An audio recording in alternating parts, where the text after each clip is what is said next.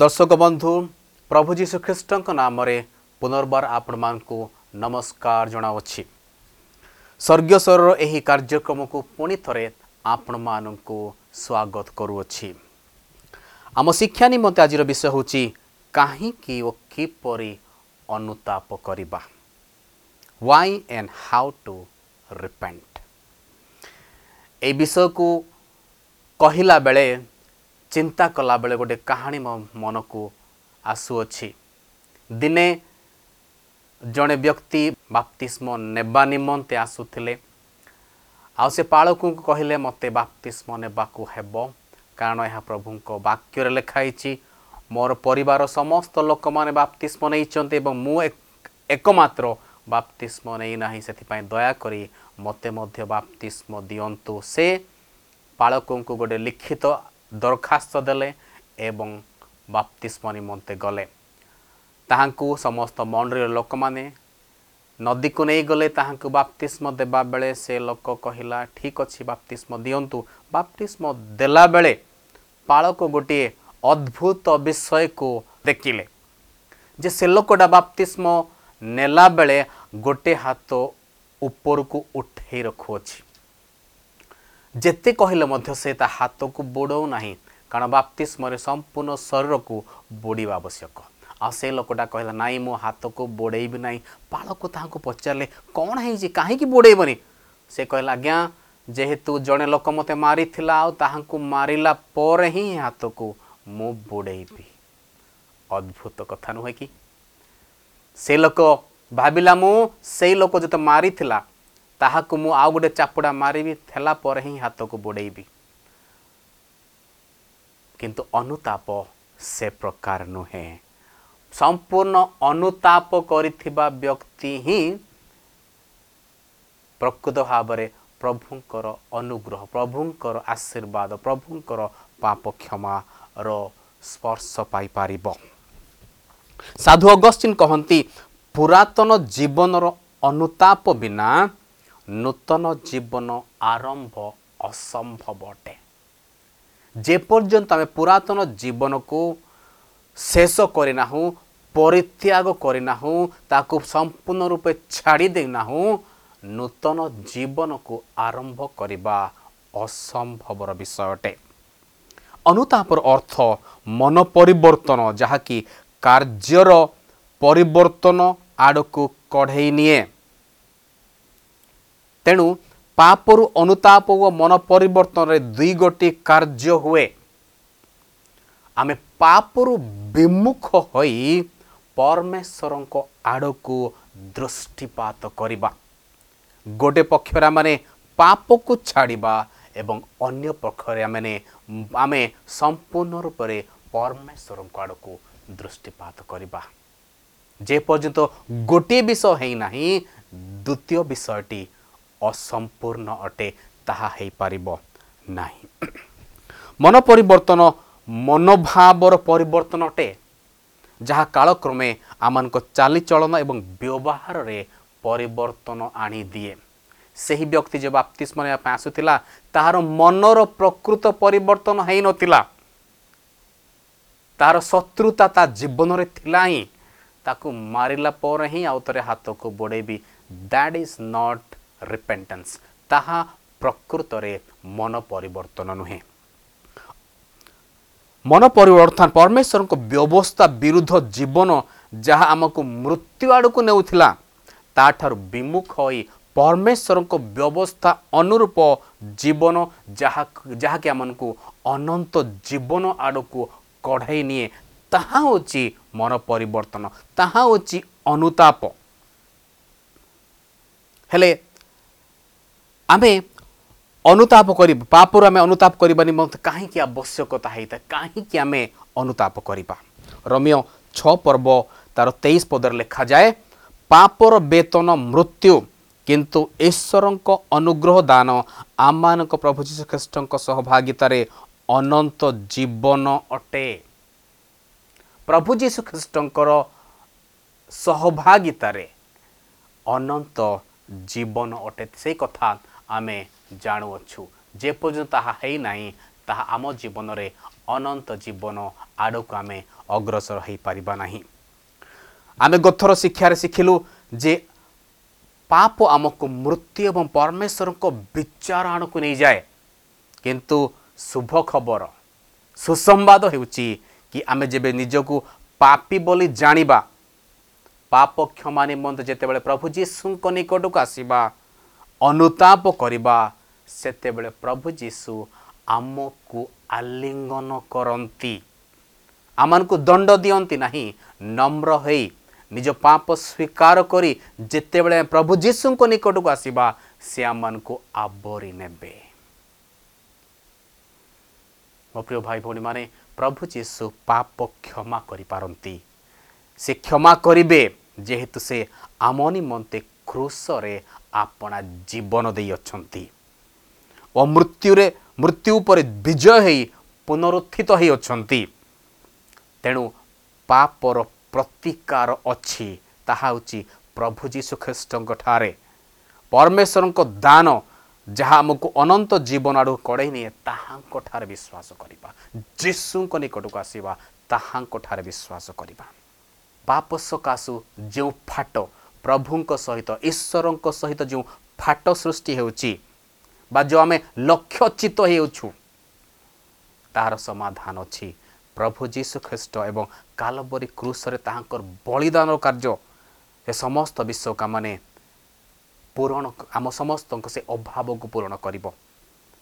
ଅନୁତାପ ଆଡ଼କୁ ନେଇଯିବ ଆମମାନଙ୍କୁ ଏବଂ ଆମମାନଙ୍କୁ ଅନନ୍ତ ଜୀବନ ବାଟରେ ଆମମାନଙ୍କୁ କଢ଼େଇ ନେବ। ଅନୁତାପର ଉପକାରିତା ବିଷୟରେ ଆମେ ଟିକେ ଚିନ୍ତା କରିବା। ଅନୁତାପ କଲେ ଆମ ଜୀବନରେ କ'ଣ ହୁଏ? ଯେପରି ଆମେ ସେଇ ବିଷୟ କହିଲୁ ଯେ କି ଯେପର୍ଯ୍ୟନ୍ତ ପୁରାତନ ବିଷୟ ସାଧୁ ଅଗଷ୍ଟିନଙ୍କ କଥା ଆମେ ଶୁଣିଲୁ ଯେପର୍ଯ୍ୟନ୍ତ ପୁରାତନ ବିଷୟ ଆମମାନଙ୍କ ଜୀବନରେ ରହିଅଛି ନୂଆ ଜୀବନ ଆମ ଜୀବନରେ କାର୍ଯ୍ୟ କରିପାରିବ ନାହିଁ। ପୁରାତନ ସ୍ୱଭାବ ସେ ପାପର ସ୍ୱଭାବକୁ ଯେପର୍ଯ୍ୟନ୍ତ ପ୍ରଭୁ ପ୍ରତିକାର କରିନାହାନ୍ତି ଅନୁତାପ ନେଇ କରି ଯେତେବେଳେ ଆମେ ପ୍ରଭୁ ଯୀଶୁଙ୍କ ନିକଟକୁ ଯାଇନାହୁଁ ସେ ପର୍ଯ୍ୟନ୍ତ ପ୍ରଭୁ ଆମ ଜୀବନରେ କାର୍ଯ୍ୟ କରନ୍ତି ନାହିଁ। ଗୋଟିଏ ବିଷୟ ମନେ ରଖନ୍ତୁ ପ୍ରଭୁ କାହାକୁ ଜୋର ଜବରଦସ୍ତି କରନ୍ତି ନାହିଁ। ଆମକୁ ପ୍ରଭୁଙ୍କ ନିକଟକୁ ଆସିବାକୁ ପଡ଼ିବ। ପ୍ରଭୁ କାହାକୁ ସେ ଜବରଦସ୍ତି କରନ୍ତି ନାହିଁ। ଟାଣିକି ଆଣନ୍ତି ନାହିଁ ଆମମାନଙ୍କୁ। କିନ୍ତୁ ଏ ଆମମାନଙ୍କ କର୍ତ୍ତବ୍ୟ ପ୍ରଭୁଙ୍କ ନିକଟକୁ ଆସିବା। ସେ ନିମନ୍ତ୍ରଣ ଦିଅନ୍ତି ସତ କଥା କିନ୍ତୁ ଆମମାନଙ୍କୁ ତାହାଙ୍କ ନିକଟକୁ ଆସିବାକୁ ପଡ଼ିବ। ଯଦ୍ୱାରା ସେ ଆମମାନଙ୍କୁ ଧୋଇ ପରିଷ୍କାର କରି ନୂତନ କରିବେ। ହେଲେ ତାର ଉପକାରିତା କ'ଣ? କ'ଣ ହେବ ଯେତେବେଳେ ଆମେ ଅନୁତାପ କରିବା? ପ୍ରଥମ ବିଷୟ ହେଉଛି ଅନୁତାପ ଆମକୁ ପାପ କ୍ଷମା ଆଡ଼କୁ ନେଇଯାଏ। ଅନେକ ସମୟରେ ଲୋକମାନେ ଏପରି ବିଶ୍ୱାସ କରନ୍ତି ଯେ ମୋ ପାପ ଓ ଅପରାଧ ଏତେ ଅସଂଖ୍ୟ ଯେ ତାହା କ୍ଷମା ପାଇବା ଅସମ୍ଭବ ଅଟେ ଅନେକ ସମୟରେ ଆମେ ଭାବିଥାଉ କି ମୋର ପାପ ଏତେ ବଡ଼ ହିମାଳୟ ପରି ବଡ଼ ତାହା କ'ଣ ପ୍ରଭୁ କ୍ଷମା ଦେଇପାରିବେ କିନ୍ତୁ ପ୍ରଭୁଙ୍କ ଧନ୍ୟବାଦ ହେଉ ପ୍ରଭୁ ତାହାଙ୍କ ବାକ୍ୟରେ କ୍ଷମା ଦେବାର ନିଶ୍ଚୟତା ଦେଇଅଛନ୍ତି ପ୍ରଥମ ଜହନ ଏକ ପର୍ବ ନଅ ପଦରେ ଲେଖା ଅଛି ଯଦି ଆମ୍ଭେମାନେ ଆପଣା ଆପଣା ପାପ ସ୍ୱୀକାର କରୁ ତେବେ ସେ ଆମମାନଙ୍କର ପାପ କ୍ଷମା କରିବାକୁ ଓ ସମସ୍ତ ଅଧର୍ମରୁ ଆମମାନଙ୍କୁ ପରିଷ୍କାର କରିବାକୁ ବିଶ୍ୱସ୍ତ ଓ ନ୍ୟାୟବାନ ଅଟନ୍ତି ଯଦି ଇଫ୍ ସର୍ତ୍ତ ଅଛି ଯଦି ଆମେ ସ୍ୱୀକାର କରୁ ତେବେ ସେ ଆମମାନଙ୍କୁ କ୍ଷମା କରନ୍ତି। ପରିଷ୍କାର କରନ୍ତି। ଆଉ ସେ ଚାହାନ୍ତି କିନ୍ତୁ ସେ ଚାହାନ୍ତି ଆମେ ନିଜ ତରଫରୁ ପ୍ରଭୁଙ୍କ ନିକଟରେ ଆପଣଙ୍କୁ ସମର୍ପଣ କରିବା। ଦ୍ୱିତୀୟ ବିଷୟ ଅନୁତାପ ଆମକୁ ପାପର ପୀଡ଼ାରୁ ମୁକ୍ତ କରେ ପାପର ଯନ୍ତ୍ରଣାରୁ ଆମମାନଙ୍କୁ ମୁକ୍ତି କରେ। ଯେତେବେଳେ ଆମେ ପାପ କରିଥାଉ ଆମମାନଙ୍କୁ ଯନ୍ତ୍ରଣା ଲାଗେ କଷ୍ଟ ଲାଗେ। ଅନ୍ୟମାନଙ୍କୁ ହୋଇପାରେ ଆମେ ଦେଖାଇ ପାରିନାହୁଁ। ନିଆଁ ଲାଗିଲେ ଯେମିତି ମାଡ଼ ବାଜିଲେ ଯେମିତି ଆମକୁ ଦୁଃଖ କଷ୍ଟ ଲାଗେ ପୀଡ଼ା ଲାଗେ। ପାପ କଲେ ମଧ୍ୟ ଆମମାନଙ୍କୁ ଆନ୍ତରିକ ବିଷୟ ଆତ୍ମାରେ ଆମମାନଙ୍କୁ କଷ୍ଟ ଲାଗେ। ହୋଇପାରେ ତାହା କେହି ଦେଖନ୍ତି ନାହିଁ। ଜଙ୍ଗଲରେ ନିଆଁ ଲାଗିଲା ପରି ତାହା ହୋଇପାରେ। ସମସ୍ତଙ୍କ ଆଖିକୁ ଦିଶେ ନାହିଁ କିନ୍ତୁ ଯେଉଁ ଲୋକ କଷ୍ଟ ପାଇଛି ସେ ଲୋକ ହିଁ ଜାଣିଛି। ଆଉ ପରମେଶ୍ୱର ତାହାର ପ୍ରତିକାର କରିବା ପାଇଁ ଚାହାନ୍ତି। ଏବ୍ରି ତା ଚାରି ପର୍ବ ଚଉଦ ଏବଂ ସାତ ପର୍ବ ପଚିଶ ଲେଖାଇଛି କି ଏହି କାରଣରୁ ଯେହେତୁ ଆମ ମହାଯାଜକ ପ୍ରଭୁ ଯୀଶୁ ଖ୍ରୀଷ୍ଟ ଆମ ନିମନ୍ତେ ନିତ୍ୟ ନିବେଦନ କରନ୍ତି ସେଥିପାଇଁ କୃପା ପ୍ରାପ୍ତି ନିମନ୍ତେ ପୁଣି ଉପଯୁକ୍ତ ସମୟରେ ଉପକାରକ ଅନୁଗ୍ରହ ପାଇବା ନିମନ୍ତେ ଆମମାନେ ସାହସରେ ଅନୁଗ୍ରହ ସିଂହାସନ ନିକଟକୁ ଯାଉ। ଏବ୍ରି ଚାରିର ଷୋହଳ ସେ ଚାହାନ୍ତି ମୋ ପ୍ରିୟ ଭାଇ ଭଉଣୀମାନେ ତାହାଙ୍କ ଅନୁଗ୍ରହର ସିଂହାସନ ଦଣ୍ଡର ସିଂହାସନ ନାହିଁ ଅନୁଗ୍ରହ ସିଂହାସନ ନିକଟକୁ ଚାହାନ୍ତି ଯେ ଆମେ ତାହାଙ୍କ ନିକଟକୁ ଯିବା। ତୃତୀୟରେ ଯେତେବେଳେ ଆମେ ଅନୁତାପ କରୁ କ'ଣ ହୁଏ? ତୃତୀୟ ବିଷୟ ହେଉଛି ଅନୁତାପ ପ୍ରଭୁ ଯୀଶୁ ଖ୍ରୀଷ୍ଟଙ୍କ ପ୍ରଚୁର ଜୀବନ ମିଳେ। ଅନୁତାପ କଲେ ପ୍ରଭୁ ଯୀଶୁ ଖ୍ରୀଷ୍ଟଙ୍କ ପ୍ରଚୁର ଜୀବନ ଆମକୁ ପ୍ରାପ୍ତ ହୁଏ। ଆମେ ଯେବେ ଅନୁତାପ କରୁ ତେବେ ସେ ଆମ ସହିତ ସହଭାଗିତା କରିବା ନିମନ୍ତେ ଯୀଶୁ ଖ୍ରୀଷ୍ଟଙ୍କୁ ଆମ ଜୀବନ ମଧ୍ୟକୁ ଆମେ ନିମନ୍ତ୍ରଣ କରୁ। ସେ ଆମ ମଧ୍ୟକୁ ଆସନ୍ତି ଏବଂ ଆମେ ତାହାଙ୍କର ଆଶୀର୍ବାଦ ଏବଂ ଅନୁଗ୍ରହକୁ ପାଇଥାଉ। ପରମେଶ୍ୱରଙ୍କ ସହିତ ସହଭାଗିତାରେ ଅମାପ ଓ ପ୍ରଚୁର ଆନନ୍ଦ ମିଳେ ନାହିଁ। ସେଥିପାଇଁ ପ୍ରଭୁ ଯୀଶୁ ତାହାଙ୍କ ମୃତ୍ୟୁ ଓ ପୁନରୁତ୍ଥାନ ସାହାଯ୍ୟରେ ଆମକୁ ସେହି ପ୍ରଚୁର ଜୀବନ ଦେବା ପାଇଁ ଚାହାନ୍ତି। ପ୍ରଚୁର ଜୀବନ। ପ୍ରଚୁରତାର ଜୀବନ ଅଳ୍ପ ଜୀବନ ନାହିଁ ପ୍ରଚୁରତାର ଜୀବନ ସେ ଆମମାନଙ୍କୁ ଦେବା ପାଇଁ ଚାହାନ୍ତି କି ଆମେ ଯେତେବେଳେ ତାହାଙ୍କ ନିକଟକୁ ଆସୁ ସେମାନଙ୍କ ଜୀବନରେ ଏତେ ଆନନ୍ଦ ଦିଅନ୍ତି ତାହା ପ୍ରଚୁରତାର ଆନନ୍ଦ ଅଟେ। ଅନୁତାପ କରିବା ପାଇଁ ଚାହାନ୍ତି କି? ଚତୁର୍ଥ ବିଷୟ ଆମେ ଦେଖୁ ଅନୁତାପ ଆମ ଅହଙ୍କାର ଓ ଆତ୍ମଧାର୍ମିକତାକୁ ଦୂର କରେ। ଯେତେବେଳେ ଆମେ ଭାବୁ ଆମେ ଭାବୁ କି এই সমস্ত বিষয় ବହୁତ ଅଛି ଆମେ ତ ପାପ କରିନାହୁଁ ଆମକୁ ଗର୍ବ ଅହଙ୍କାର ଆମକୁ ଭରି ଦେଇଛି କ'ଣ କରି ଆମେ ଜାଣିପାରୁନ କିନ୍ତୁ ଯେତେବେଳେ ଆମେ ପ୍ରଭୁ ଯୀଶୁଙ୍କ ନିକଟକୁ ଆସୁ ଅନୁତାପ କରିବା ଦ୍ୱାରା ଆମେ ଏଇ ବିଷୟକୁ ଗ୍ରହଣ କରୁ କି ପ୍ରଭୁ ମୁଁ କିଛି କରିପାରିବି ନାହିଁ ତୁମ ବିନା ମୁଁ କିଛି କରିପାରିବି ନାହିଁ ମୋ ଆଡ଼ୁ ମୁଁ ବହୁତ ଟ୍ରାଏ କଲି ବହୁତ ପ୍ରୟାସ କଲି ଚେଷ୍ଟା କଲି ହେଇପାରୁନାହିଁ ଶାନ୍ତି ଆନନ୍ଦ ମୋ ଜୀବନରେ ନାହିଁ ମୋତେ ଦୟାକର ଯେତେବେଳେ ନମ୍ର ହୋଇ ଆମେ ତାହାଙ୍କ ନିକଟକୁ ଆସୁ ସେ ଆମମାନଙ୍କୁ କ୍ଷମା କରିବା ନିମନ୍ତେ ଆସନ୍ତି। ଗୋଟିଏ ପାଦ ଆଗକୁ ବଢ଼ିଲେ ପ୍ରଭୁ ସେ ଦୁଇ ପାଦ ଆଗକୁ ବଢ଼ି ଆମମାନଙ୍କୁ ଆଲିଙ୍ଗନ କରିବା ପାଇଁ ଆସନ୍ତି। ଆଉ ପ୍ରଚୁର ଜୀବନ ଆମ ଜୀବନରେ ଦିଅନ୍ତି। ତେଣୁ ଗର୍ବ ଅହଙ୍କାର ଛାଡ଼ି ତାହାଙ୍କ ନିକଟକୁ ଆସିବାକୁ ପଡ଼ିବ। ସେ ଆମମାନଙ୍କୁ ପ୍ରେମ କରନ୍ତି। ମୋ ପ୍ରିୟ ଭାଇ ଭଉଣୀମାନେ କେତେ ଦିନ ଆମେ ସେମିତି ରହିବେ? ଅହଙ୍କାର ଗର୍ବ ନେଇ କେତେ ଦିନ ରହିବେ? ଆପଣଙ୍କ ପାଇଁ ତାହା କ୍ଷତର ବିଷୟ। ଆପଣଙ୍କ କ୍ଷତିର ବିଷୟ ଆପଣଙ୍କୁ କଷ୍ଟ ଦେବ ତାହା। ତାହାକୁ ଛାଡ଼ି ଦିଅନ୍ତୁ। ଅନୁତାପ କରି ପାପକୁ ଛାଡ଼ି ପ୍ରଭୁ ଯୀଶୁଙ୍କ ନିକଟକୁ ଆସନ୍ତୁ। ସେ ଆପଣମାନଙ୍କୁ ଆପଣଙ୍କୁ କ୍ଷମା ଦେବେ।